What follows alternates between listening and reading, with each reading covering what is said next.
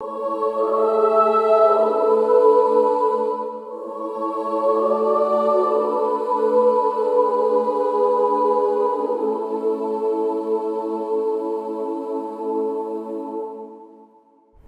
兄姐妹，晚安！欢迎您来到深夜食堂祷告室，让我们一起用祷告守护你我，爱护台湾。哥林多前书十三章一节：我若能说万人方言，并天使的话语，却没有爱，我就成了明的锣，响的拔一般。这几天的新闻，一个年轻人抱着九十几岁年迈的阿公。走下长长的山坡阶梯，要去打疫苗，最后再从山下走原路把阿公抱回家。也有很多陪伴的老人家一起去打疫苗。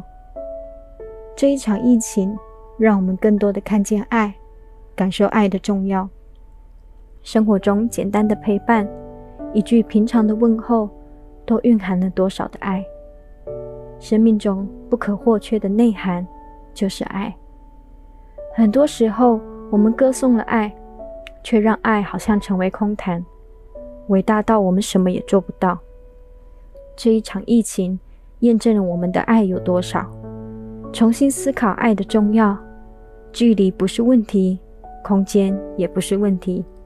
当我们拥有全部却没有爱的时候，在神的眼中就像失去了一切的能力。一起来思想。是上帝白白的把爱给了你我。不要把爱放在环境中，不要把肯定放在人的身上。一起来祷告呼求，靠着自己走不出的那一步，求主来陪伴。我们一起来祷告，亲爱的天父，有时候人生的功课会让我变得软弱，失去战斗力，但主的能力。是在人的软弱上显得完全。感谢主，你的恩典够我用，不让我在软弱里继续沉沦。愿我的刚强里带着你的爱，而不成为明的锣，响的拔。求主的爱更多的浇灌在我心中，使我生命中饱含你爱的祝福，能有凡事包容、凡事相信、凡事盼望、凡事忍耐的能力。让爱在我的生命中永不止息。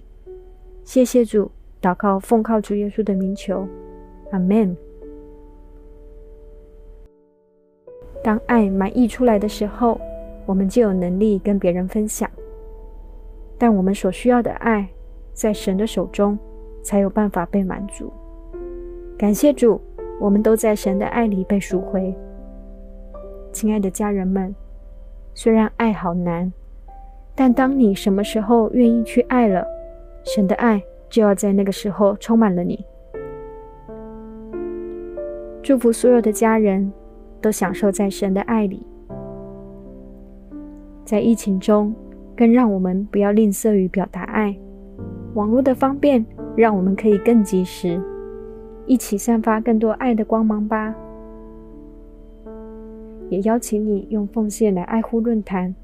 支持陪伴我们，把神的爱分享给更多的人。